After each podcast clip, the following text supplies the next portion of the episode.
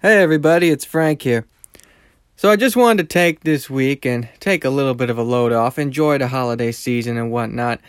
And also, my store's been pretty insane.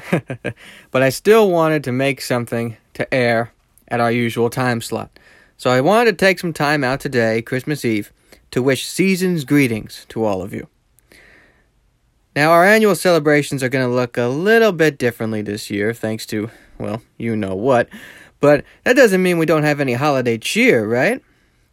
So be sure to fill your time today and tomorrow, and really for the rest of the season, to fill it with the holiday activities you love to do.